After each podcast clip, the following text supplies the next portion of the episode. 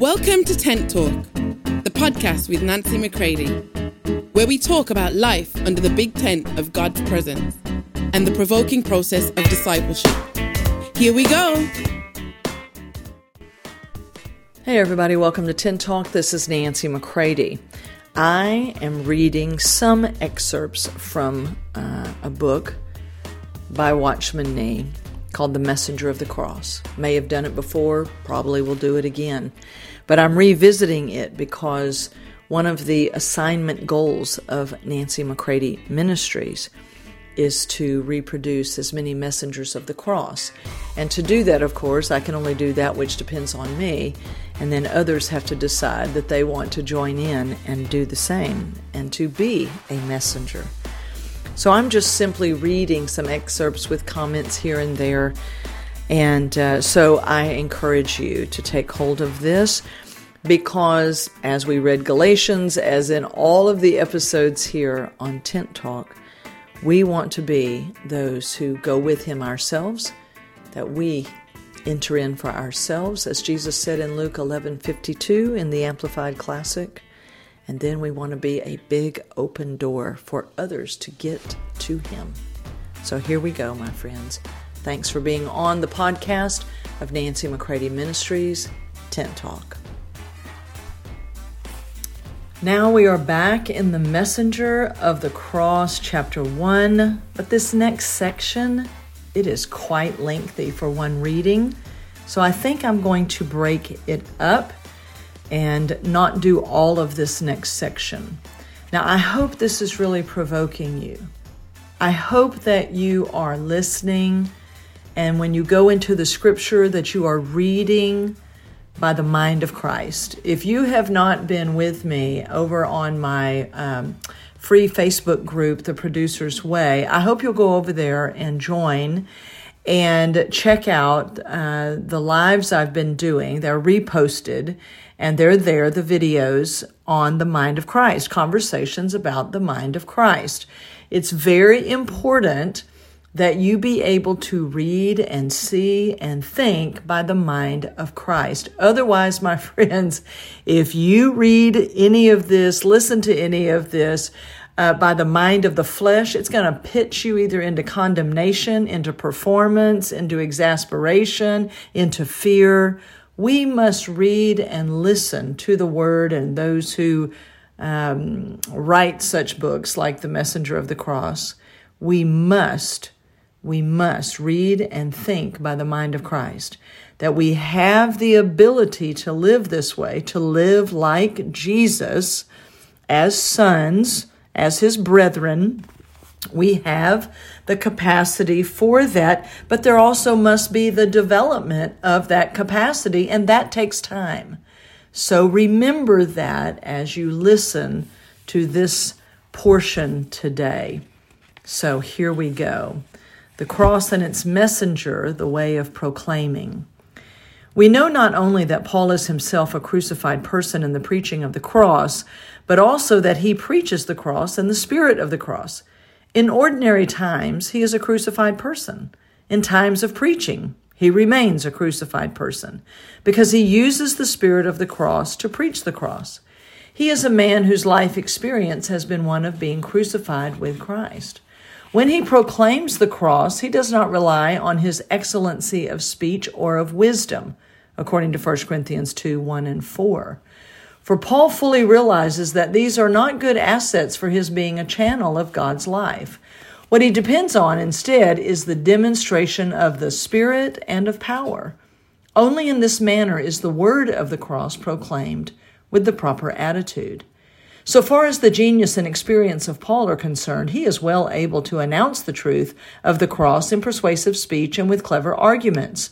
He can present the tragic cross so movingly as to attract great attention. He can develop the mystery of the cross by using all kinds of suitable parables and perceptive observations. He can also quote scripture to support the philosophy of the cross so that people may understand the various aspects of the substitutionary death and co death on the cross. All this Paul is more than able to do, but he will not do so. His heart refuses to rely on these abilities because he knows these will never impart life to people. He is fully aware that if he should depend on these assets, he would be preaching the word of the cross with crossless means. In the eyes of the world, the cross is something humbling, lowly, foolish, and despicable. Yet this is exactly what the cross is.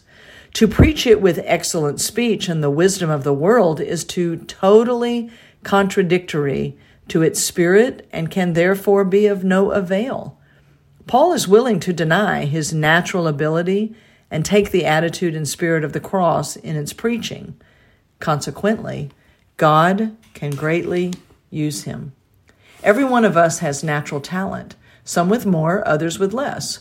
After we have had some experience of the cross, we tend at first to depend on our natural gifts to proclaim the cross which we have newly experienced.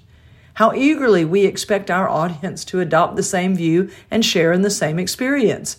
Yet somehow they are so cold and unreceptive, falling short of our anticipation. We do not realize that we are rather new in our experience of the cross, and that our natural good talents need also to die with Christ. Are we ignorant of the fact that the cross must so work in us that not only should it be manifested in our lives, but also be expressed in our works? But before we reach this more matured state, we usually look at our natural talent as harmless and very profitable in kingdom service. Hence, why not use it?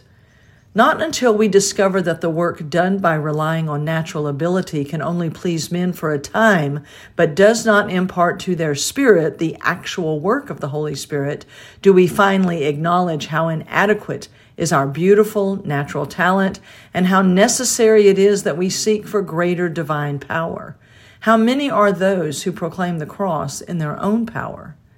I do not say that these people have no experience of the cross. They no doubt have such experience. Neither would I imply that they openly state they will rely on their own gift and power to do the work. On the contrary, they may spend time in prayer asking for God's blessing and the help of the Holy Spirit. They may even be aware to a certain extent of how undependable they themselves are. Yet all this does not help them much if in the deep recesses of their heart they are still self reliant and confident that their eloquence or analysis, their thoughts and illustrations, cannot fail to move people. The fact of our being crucified is expressed in helplessness, weakness, fear, and trembling. In short, crucifixion spells death. Consequently, if we manifest the life of the cross in our daily lives, we must also exhibit the spirit of the cross in the Lord's work. We must always deem ourselves as helpless. In the Lord's service, we must be in fear and trembling for our own sakes, lest we rely on ourselves. In such a state, we will no doubt depend on the Holy Spirit, and thus we shall produce fruit. The least amount of self reliance will unquestionably take away our reliance on the Holy Spirit. Only people who have been crucified know and are willing to know how to depend on the Spirit of God and His power. Paul, for instance, has himself been crucified with Christ. Hence, when he works, he exhibits fully the spirit of the cross without any self dependence. Because he uses the way of the cross to proclaim the Savior of the cross, the Holy Spirit and his power support Paul's testimony. May we say with our brother Paul, Our gospel came not unto you in word only, but also in power and in the Holy Spirit. 1 Thessalonians 1 5. For though we may speak movingly, what is the use if the Holy Spirit is not working behind our words? May we therefore not esteem our natural ability, but be willing to lose everything that we may have the power of the Spirit of God. Here lies the key to the fruitfulness or unfruitfulness of an evangelist. Sometimes we notice two preachers of the gospel. Their presentation and expression may be exactly the same, but one is used by God to bear much fruit, whereas the other, though what he says is spiritual and scriptural, and the audience appears to be most attentive, does not obtain any fruit and nothing seems to happen afterwards. It is not hard for us to discover the reason. I may say from my own observation that one of them is a truly crucified person who has had spiritual experience, but that for the other, the entire presentation of the gospel is merely an idea. He who only possesses ideas cannot preach the cross in the way of the cross. But as he who possesses the life of the cross announces with his spirit the experience he possesses, he will have the Holy Spirit working with him. Now, some people may be more eloquent and more apt to analyze and to use illustrations. Nonetheless, if they do not have the actual working of the cross in their lives, the Holy Spirit will not work with them. What they lack is the deeper operation of the Holy Spirit in them, so that when they proclaim the gospel, the Holy Spirit will work with them and flow forth His life from them. They need to see that even despite the fact that at times the Lord may use their natural abilities, the source of any fruitfulness does not lie there. Whatever work is done by depending on natural life is mostly vain, but work performed in the power of the supernatural life bears much fruit. Let us read another scripture passage to help us understand what is the difference between depending on natural life and depending on supernatural life. Verily, verily, I say unto you, except a grain of wheat fall into the earth and die, it abideth by itself alone. But if it die, it beareth much fruit. He that loveth his life loseth it, and he that hateth his life in this world shall keep it unto life eternal. John 12, 24 and 25. Here the Lord Jesus reveals the principle of fruit bearing. The grain of wheat which is sown must first die before it will bear much fruit. Hence, death is the indispensable process for fruit bearing. The fact of the matter is, death is the only way to bear fruit. How we ask the Lord for greater power that we may bear more fruit. But the Lord tells us that we need to die, that we must have the experience of the cross if we desire the power of the Holy Spirit.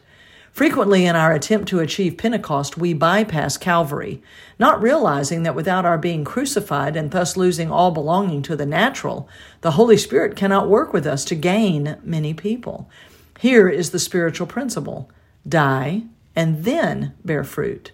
The very nature of bearing fruit proves what we have stated before. The purpose of work is that people may receive life. This grain of wheat simply died, with the result that it produced many other grains.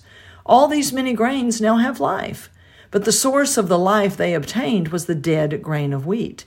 If we are truly dead, we will be the channels of God's life to transmit that life to other people. Hence, this life is not a matter of vain terminology, but has the power of God issuing Hence, this life is not a matter of vain terminology, but has the power of God issuing forth from us to cause people to have life. The fruit which this grain of wheat bears is manifold. Jesus said, much fruit. That is to say, many grains. We are bound up in our own life. We may gain one or two persons by exerting the utmost of our strength, and thus I do not imply here that we absolutely cannot save anyone. But if we die as the grain of wheat dies, we shall gain much fruit. Wherever we go, and sometimes by merely dropping a word or two, people will be saved or edified. Let us therefore expect to bear much fruit. Let's stop here for today, and then we will pick up and have a greater understanding of what Jesus is talking about in John 12 24 and 25.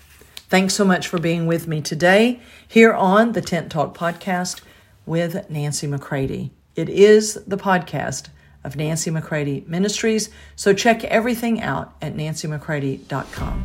Love you all. For more information on Nancy, please visit nancymccready.com or follow her on social media at NB McCready.